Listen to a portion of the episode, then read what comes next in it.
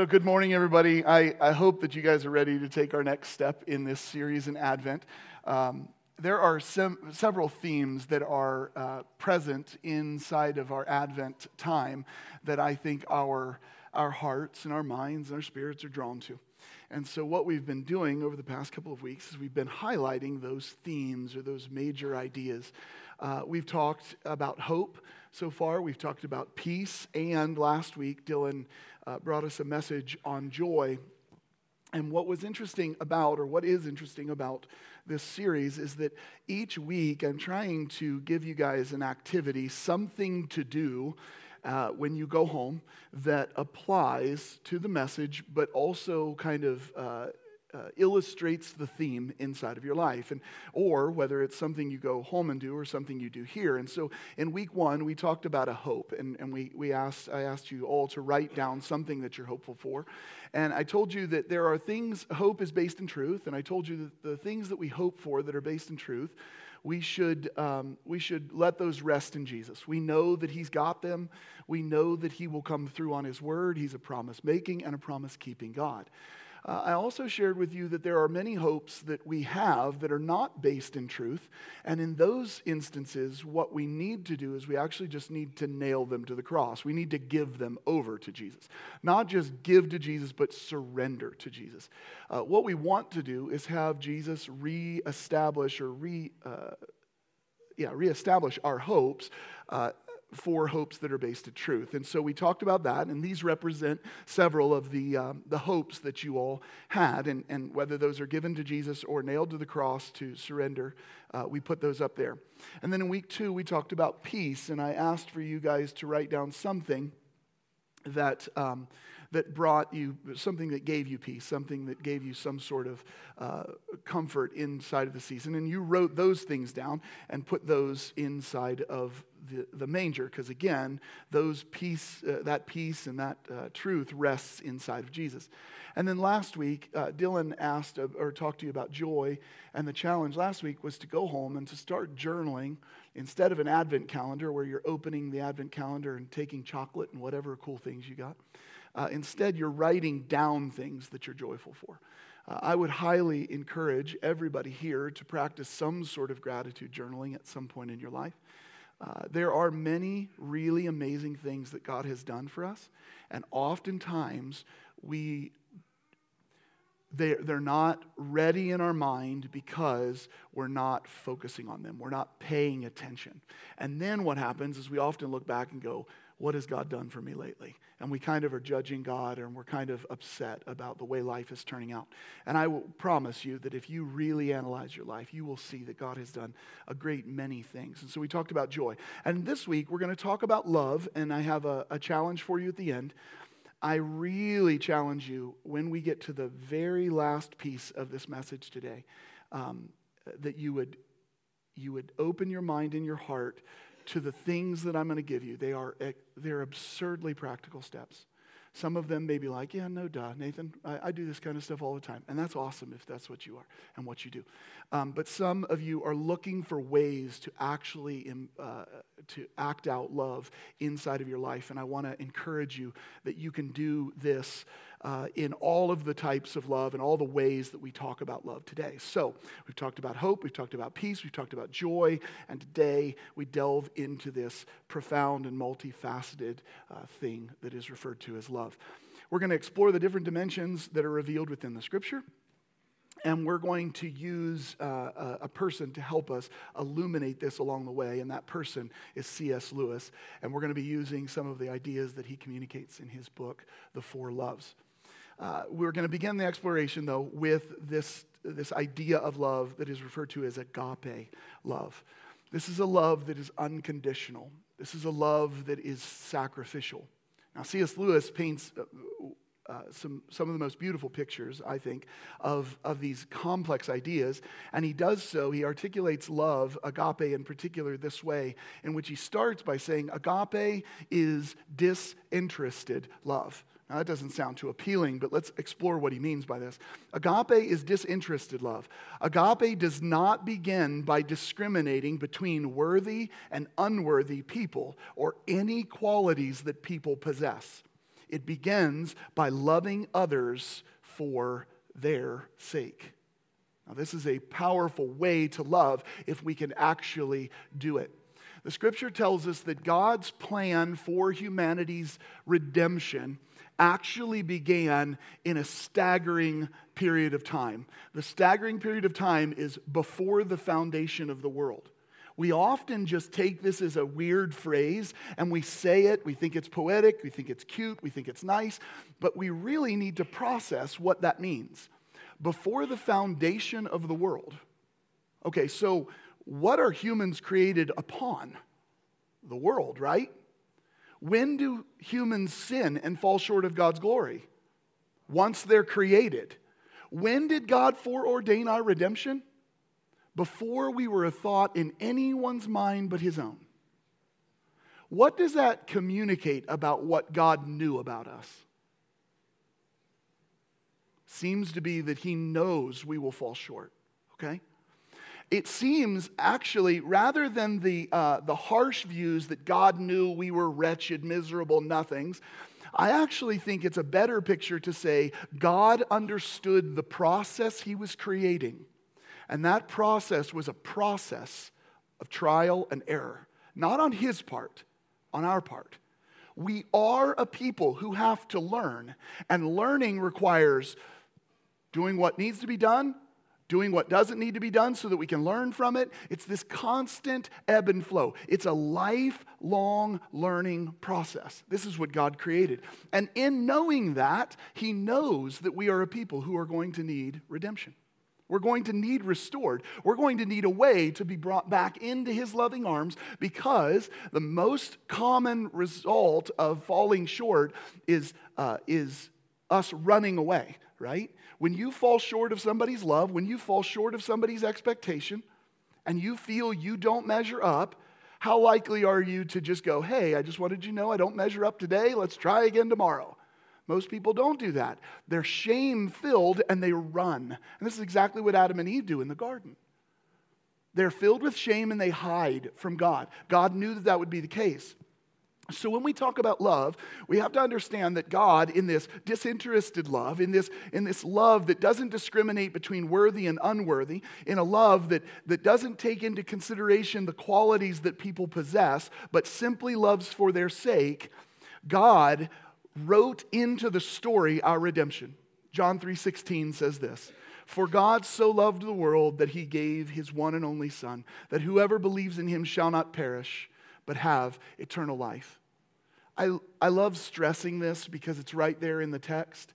But I, I love the fact that God did not say, or the scripture does not say, for God loved the world, so he gave. I love the fact that the text says, for God so loved the world that he gave. This communicates something a lot bigger than just, hey, I love him, I don't want him to die. This is a love that goes beyond himself so that we can be redeemed. So God so loves us. And I don't want to make uh, too much out of something, but I want to make enough out of it that you see there's something bigger going on here. There's a, there's a disposition of God towards his people. So, in Advent, during the Advent season, one of the things that people were awaiting was a restored relationship with Yahweh a, a restored relationship with God. Whether a Jew or somebody who had some sort of religious understanding, uh, you, you all know the expression of needing to discover meaning in life, needing to understand why you're here, what is the purpose. And the story of the scripture actually communicates that the purpose is a relationship with God.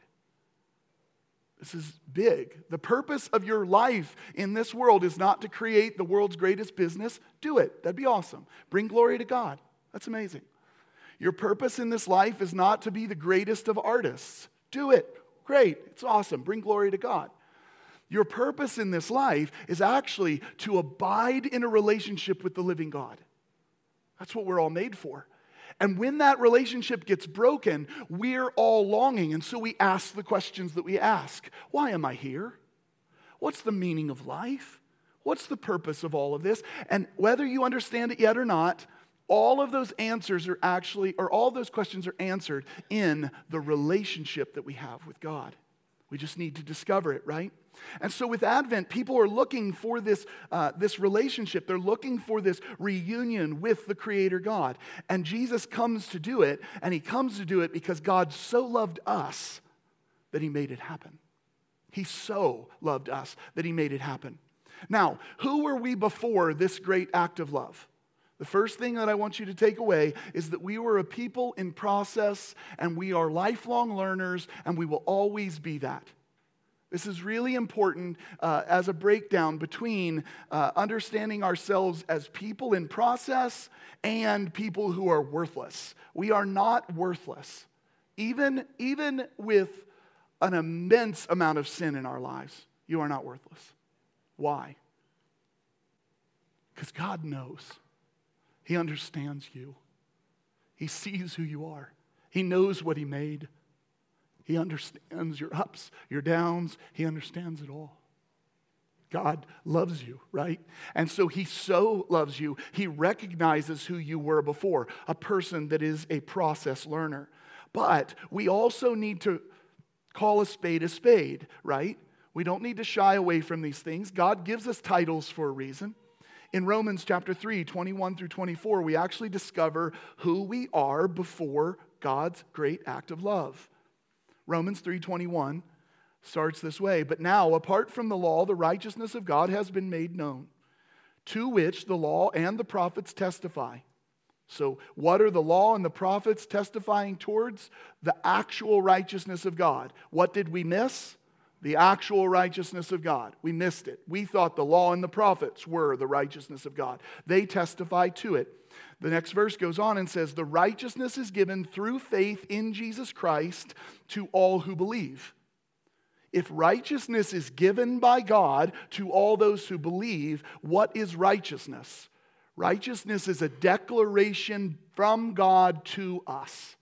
That's what righteousness is. And that righteousness comes only one way by grace through faith in King Jesus, right? This righteousness is given through faith in Jesus Christ to all who believe. There is no difference between Jew and Gentile.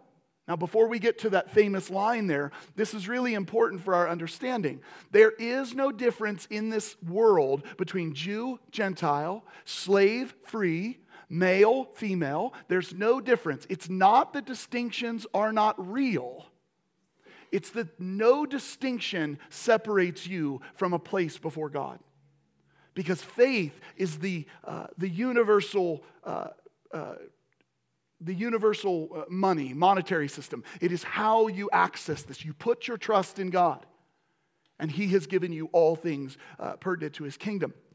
So there's no difference between Jew and Gentile. So Paul goes on to say, For all have sinned and fall short of the glory of God lifelong learners, what is true of every person in this room? You've all sinned. We've all sinned. We've all fallen very short of the glory of God. But look at this all are justified freely by what? Getting their act together. No, that's not what it says. We are justified freely by his grace through the redemption that came by Christ Jesus. So, what was the position of God towards us? He so loved us. Where were we at in this uh, original place? Sinning and falling short of God, separated from Him.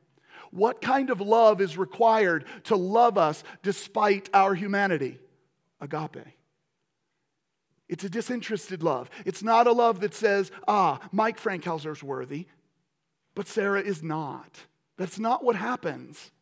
God says, You are my children. You are my creation. You are the ones who bear my image, and I'm going to love you. Accepting that is hard. Accepting who we are sometimes is hard. This is why we need to understand the right framing. We are lifelong learners. We are people who fall short, but God still loved us. So, who were we before this great act of love? We were sinners.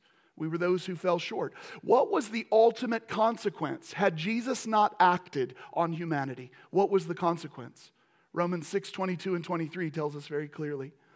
But now that you have been set free from sin and have been, become slaves of God, the benefit you reap leads to holiness, and the result is eternal life. Now, just so you know, that is not the consequence of our old self. That is the result of the mercy of, of God. The consequence is in the next line. For the wages of sin is death. But the gift of God is eternal life in Christ Jesus our Lord.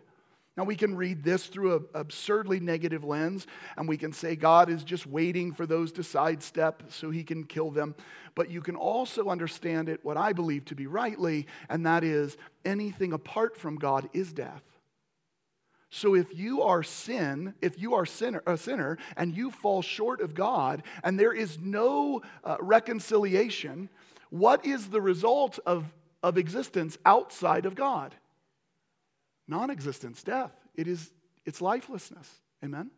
That's not what we want. So, this is what God has come to fix. So, the consequences of this are, in fact, or was, in fact, death. But not only is there grace in all of this, uh, unending, uh, not only is there grace, there's unending protective grace. This is where I think we have a message that changes the world around us. Uh, the message that we have is that once we are putting our trust in God, there is nothing that can interfere with that. Nothing that can interfere with that. Romans chapter 8, verses 38 and 39.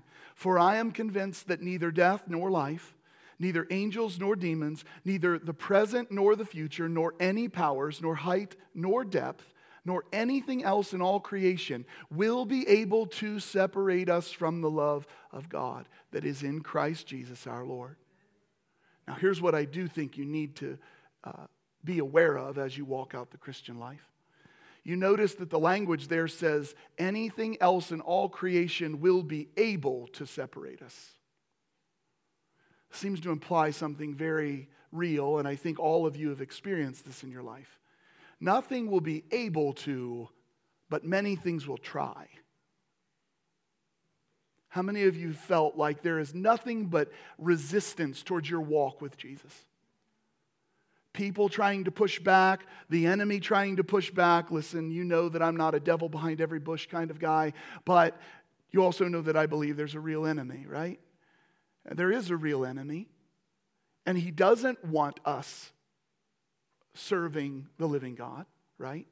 But the confidence we have, the assurance we have, is that nothing will be able to separate us from the love of God. So, this pursuit in Advent of restored relationship with God, or, or this idea, was to experience love. And Jesus comes, and he literally is the embodiment of love, but he was sent because God loved, and we are all recipients of that love. So, what Advent does is it brings a restored relationship with God. When God loves us, what can we do? Stop hiding and start running back to Him. We don't have to run away. We don't have to condemn ourselves. If God doesn't condemn you, I would highly suggest you don't condemn yourself, right? Otherwise, you're, you're playing a game that is hard on you, and you're in some weird way calling God a liar right? If he says you're redeemed, you're redeemed. So we have agape love. Moving from there, we, we run into this term of love in Greek called phileo, a deep and brotherly kind of affection. We find that C.S. Lewis says it this way. He, he notes, Friendship is born at that moment when one person says to another, What? You too? I thought I was the only one. Now, most of us live in this weird relationship with God in which we actually believe that God wants nothing to do with this in our lives. He's not our friend, He's just cosmic guy, and He saves and condemns and all this other stuff. But we are actually supposed to become friends of the living God. Did you know that? And what's really amazing about becoming a friend of God is that we come into the realization of the things that are pure and holy and good. And so it's, it's instead of two earthly friends going, Oh, I never knew somebody else liked this, it's us having this revelation of, Oh, that's what good is. And God's over there going, Yep. And there's more where that came from, right? He is your friend. He wants to, uh, to engage with you in this way. And this was what people were waiting for. How many of you read the stories in the Old Testament and you read this guy, this character named David, and the scripture says that he's a man after God's heart? And whether you don't get hung up on men women thing, but the idea that he was a man after God's heart, how many of you would say that is the relationship I want with God? I want to be a man or a woman after God's heart. This is because David is a friend of God. David is something more. And so this is what we're pursuing. Each one of us, we're pursuing this, right?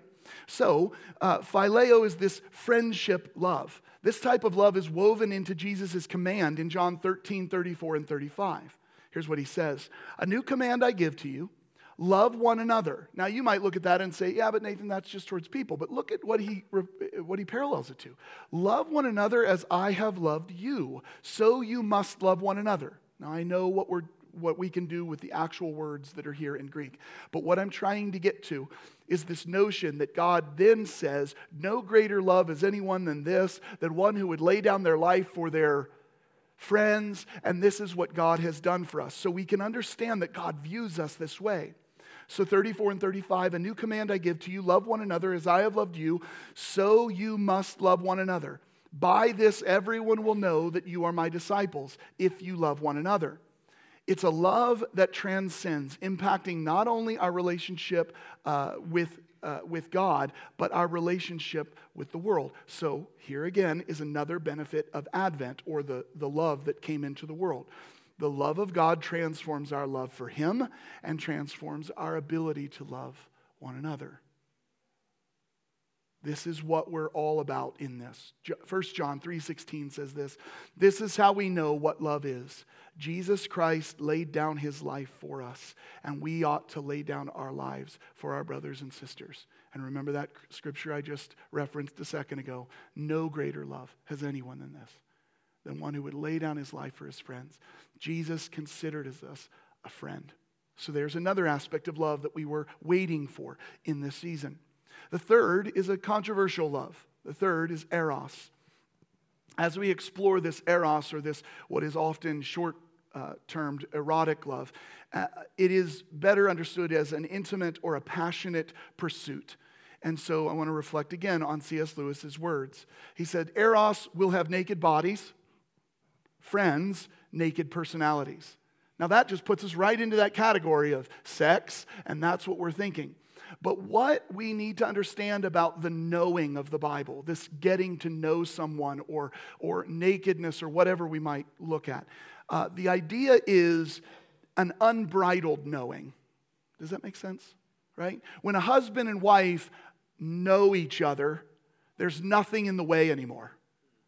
There's an intimate knowing. There's a knowing that transcends what our blockades are, right? And so Eros seems to be this kind of uh, intimate and passionate pursuit that doesn't have any boundaries or borders. In Revelation 3:20, Jesus stands at the door pursuing an intimate relationship with his church. Here I am, I stand at the door and knock. If anyone hears my voice and opens the door, I will come in and eat with that person and they with me.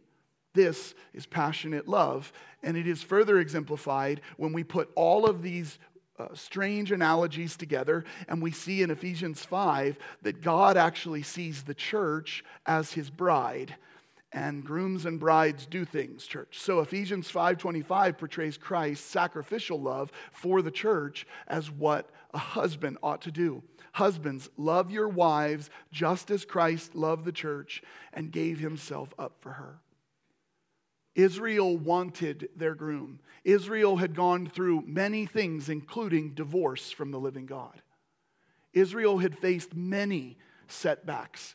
And what they wanted out of a Messiah, out of a Savior, was one who would restore love, not just a dis, uh, um, uh, in some ways, a dispassionate love or a, a love that doesn't take into con- consideration what you've done right or wrong, and not just a friendship love, but an intimate love with the living God.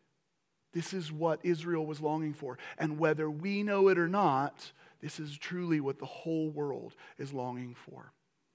The fourth and final love is this uh, love that is strange, storge love. It's just hard to, strange in pronunciation. This is a familial love or an affectionate bond. This goes beyond the love of a groom towards his bride. This is the way a father loves his children or the way a family loves one another. C.S. Lewis remarks this way He says, Affection is responsible for nine tenths of whatever solid and durable happiness there is in our lives. And this is the kind of love we're talking about, right? Affection is responsible for nine tenths of whatever solid and durable happiness there is in our lives. How many of you actually believe that God wants to be affectionate towards you, like a father to his children? We put God into this category and we say, okay, he loves us, he's God, right? Or, sure, there's this weird, strange metaphor of him being a, br- a groom and we're a bride, whatever. But we often don't think he's my dad. He wants to walk with me, He wants to talk with me. He wants to know how my life is going and how, I mean, He knows, but, but He wants to hear me talk about these things. Romans 12 10 beautifully captures the essence of familial love within the body of Christ. It says, Be devoted to one another in love, honor one another above yourselves. This is how God loves you. Why does He honor us above Himself? And in case you were wondering how that's possible, leaving his throne to come condescend to humanity and take on the abuse and the, the pain that he goes through for our redemption is a God who actually puts himself back. That is fascinating to me.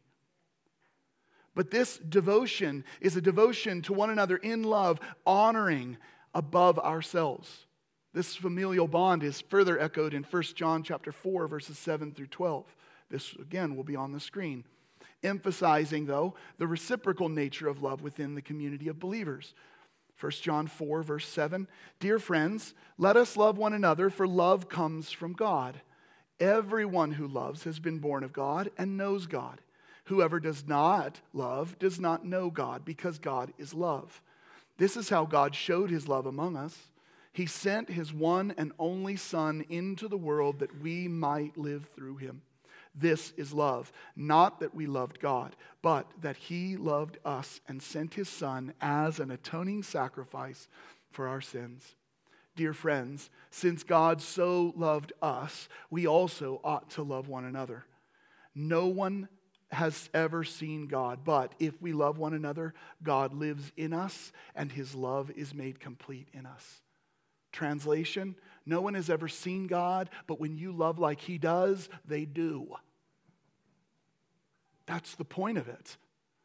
No one has ever seen God, but when you'll actually love the way He commands, when you'll love with agape, with phileo, with eros, with storge, in their pr- appropriate uh, context, when you love this way, people see Jesus.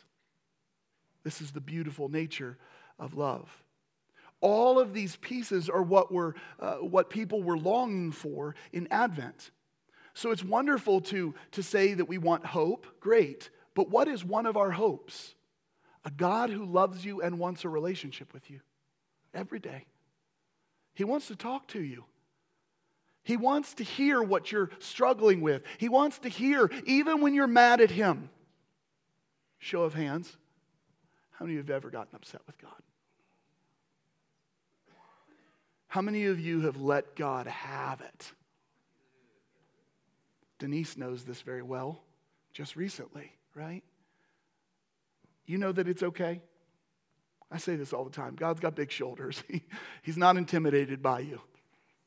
It wouldn't matter how deeply you breathed in and how big you puffed your chest out. God's going, oh, okay. You ready to calm down? Right? But he's going to listen to you, and he actually wants to listen to you. Read the Psalms. You'll see a David who does the same thing. He's livid with God, and then he comes to trust and understand who God is. This is a familial type of love. This is storge. This is what God came to uh, rectify, to bring back together, which is beautiful. So, the benefit of Advent, again, and I hope you'll take this away, is that the love of God that first came for us, not that we loved Him first, that before the foundation of the world, before we were a, a twinkle in anyone's eye but God's, God foreordained our redemption, the love of God that He has given transforms our love for others and for Him. You want to love God well, you must receive his love because he's the, de- the definer of love. You want to love others well, you must understand God's love. You will never love you will never love fully unless you understand the fullness of God's love. I'm not saying, therefore, that you will love poorly, but you will not love completely. If you want to view that as poorly, that's fine. But what I'm getting at is you won't ever give fully or sacrificially or with everything that is in you if you don't know that's what love is. And every time you look at God, that's what you discover that love is.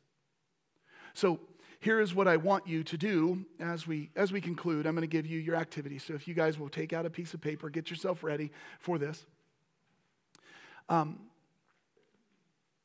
I want you to understand before I tell you what to do that you are going to um, you are going to be challenged uh, when you're trying to understand God.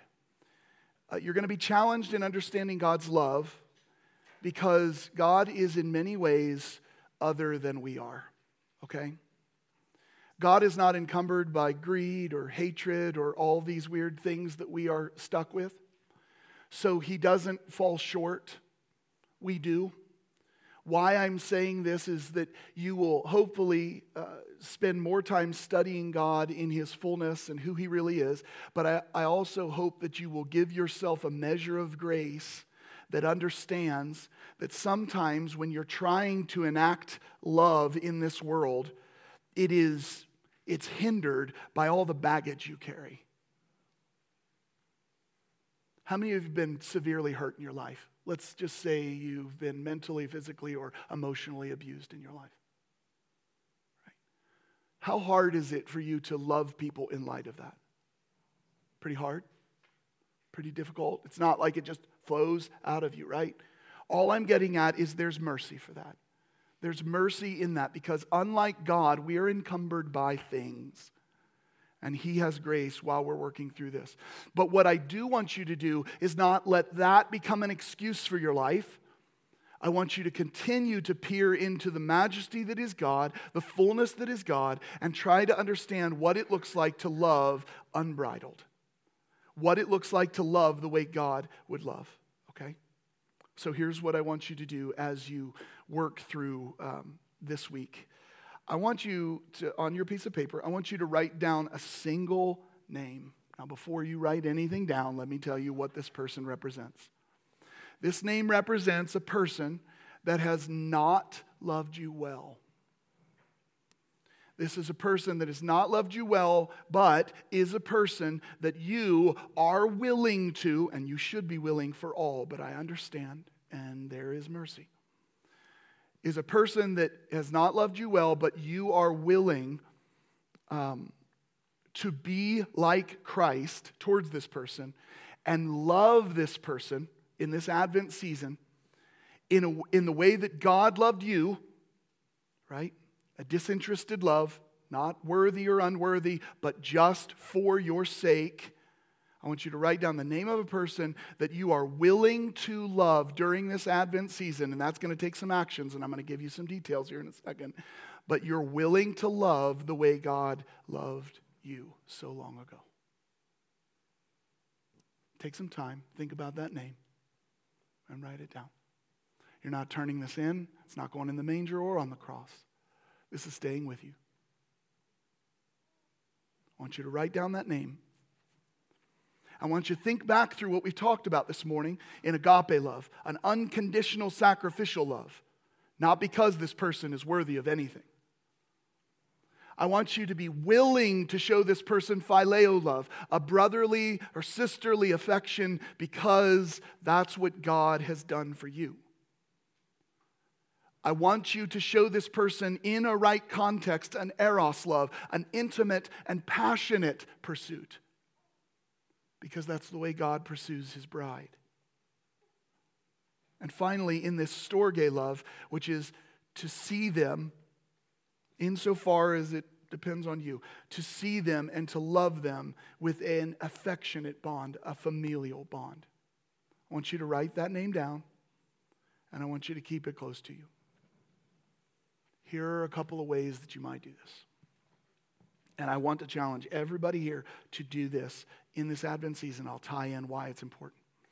So, the first would be agape love, unconditional and sacrificial love.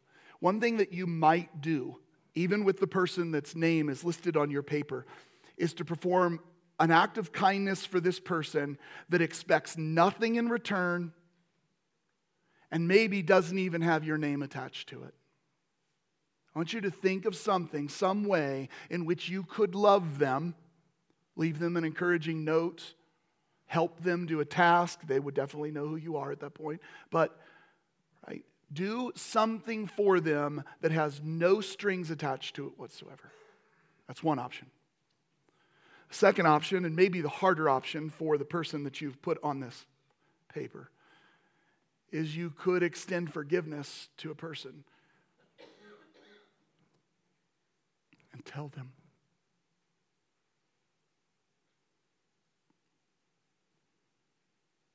Why is this important? Because the thing the world was waiting for was a God to forgive us. And when he came, we rejoiced. There were people who saw that the consolation of Israel had, had arrived that all things were done in this moment. And there's a person who has hurt you that is waiting for that. They might not even know it, but your act of forgiveness might show it. It might bring it to their attention. To forgive somebody. Let go of the grudge you're holding. Trust me, I hate this message just as much as you do right now. Let go of the grudge. Let go of the justification of all the things that you can point to and how they were wrong. Just let it go.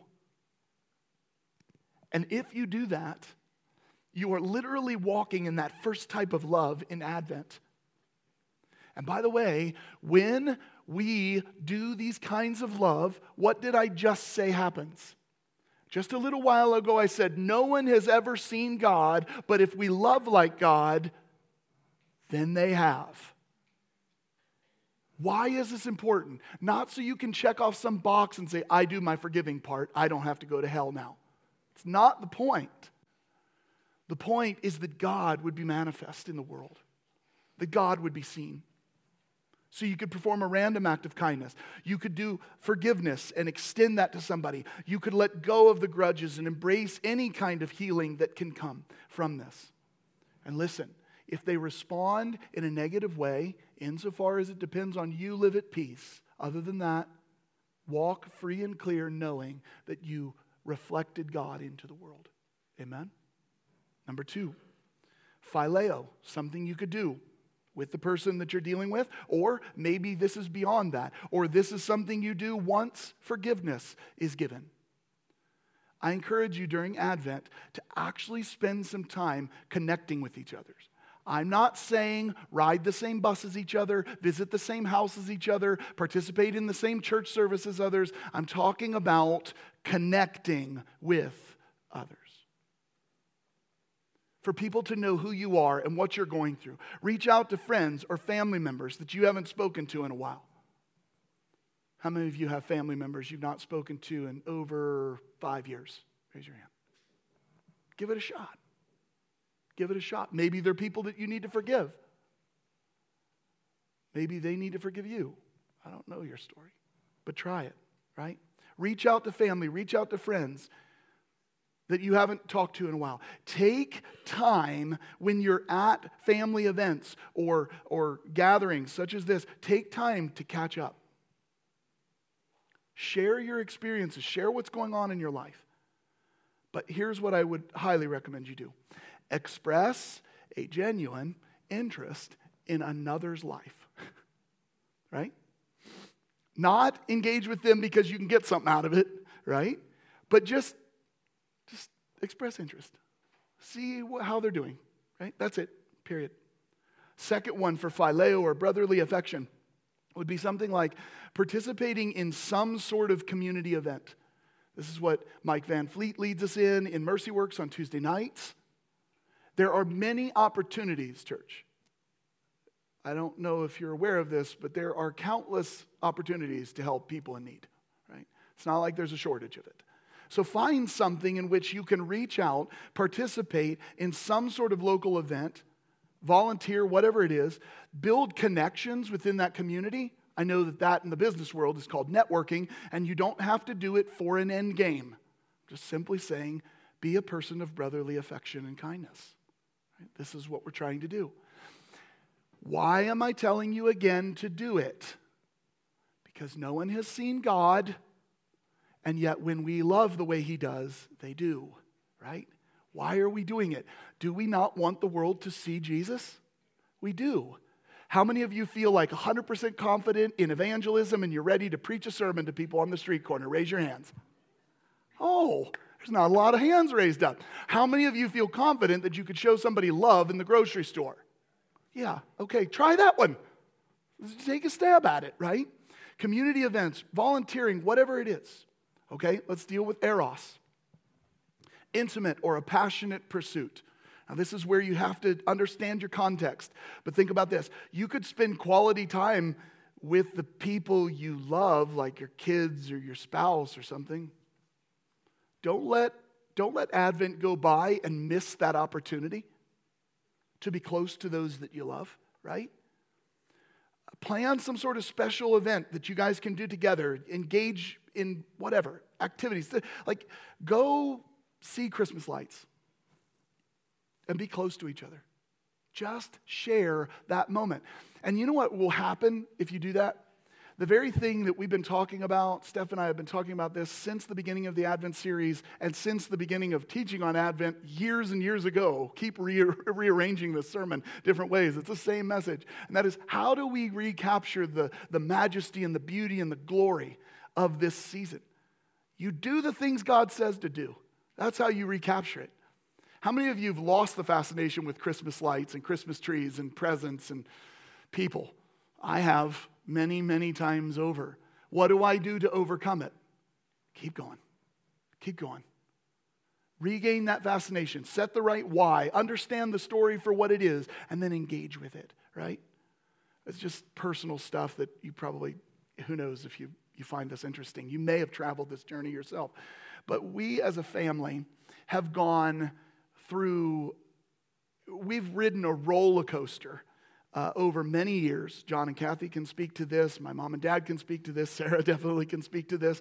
Um, we've gone run run a roller coaster over many years of presence, no presence. How much is too much? How much is too little? Commercialization, non-commercialization. Make this about Jesus. Don't make this about you. Like we've done that so many times. Am I alone? Anybody else do that? Right? It's so frustrating, isn't it? And while we're doing this in this effort to be the purest and most amazing Christians that have ever existed, right? We all of a sudden lost the whole point of Christmas. We're like, well, that was miserable as crap, right? How many of you have done that? You're like, I am so determined to make this good, it sucks. It's exactly what's happened many times. We were out shopping for the girls, and Sarah's like, okay, what's the budget? And I'm like, you know what? To heck with the budget. Now, that doesn't mean I'm just wasting all the money, but I'm like, I just don't even care now. If you want to buy that for somebody, let's do it. Why? I remember when I was a kid, the fascination of Christmas. I remember the things that I experienced, and I was raised in a broke family like most of you, right? And so uh, I was, I was enamored by Christmas. It had this majesty, it had this spirit to it, it had this joy to it. And then I became a dad, and somewhere along the way, the way I lost it, right? I hope my girls haven't lost it. I hope the people around me haven't lost it. But I was driving down the road at some point and chucked it out the window. I don't know where it went, but I'm trying to regain it. But in regaining it, what I found is that I have to get back to the meaning, and then I have to get back to the actions, just the actions. My mind and my heart follow my actions. It's unbelievable. If I will give a gift, I'm joyful. If I try to make myself joyful to give a gift, not the same result. Not the same result. It's quite weird.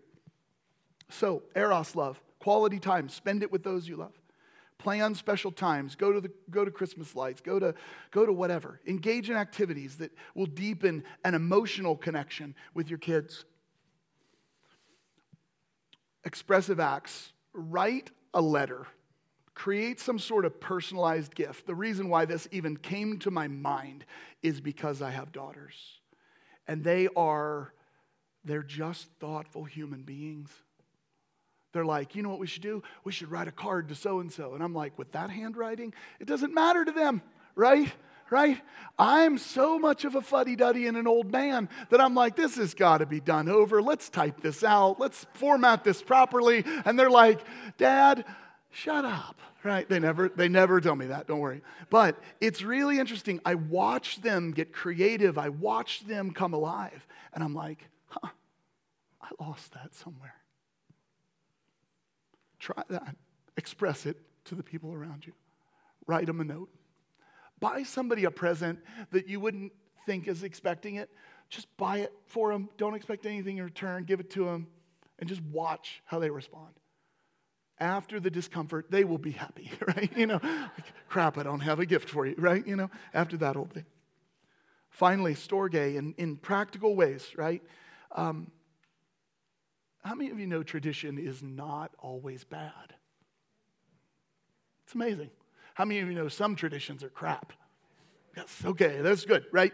But all traditions are not bad. And it's not about finding the, um, the absolute nature of a tradition somewhere hidden in the text of Scripture. Sometimes you can participate in a good tradition that just so happens to be something your family made up. Unless you're worshiping the devil, it's fine, right? Right? Unless that's what's happening, do it. So, if you're a family that loves to make Christmas cookies together and give them to your pastor, the Bird family, please keep this going, right? So that I can enjoy that, right? That's what I'm saying. And give random gifts with no expectation of a return gift.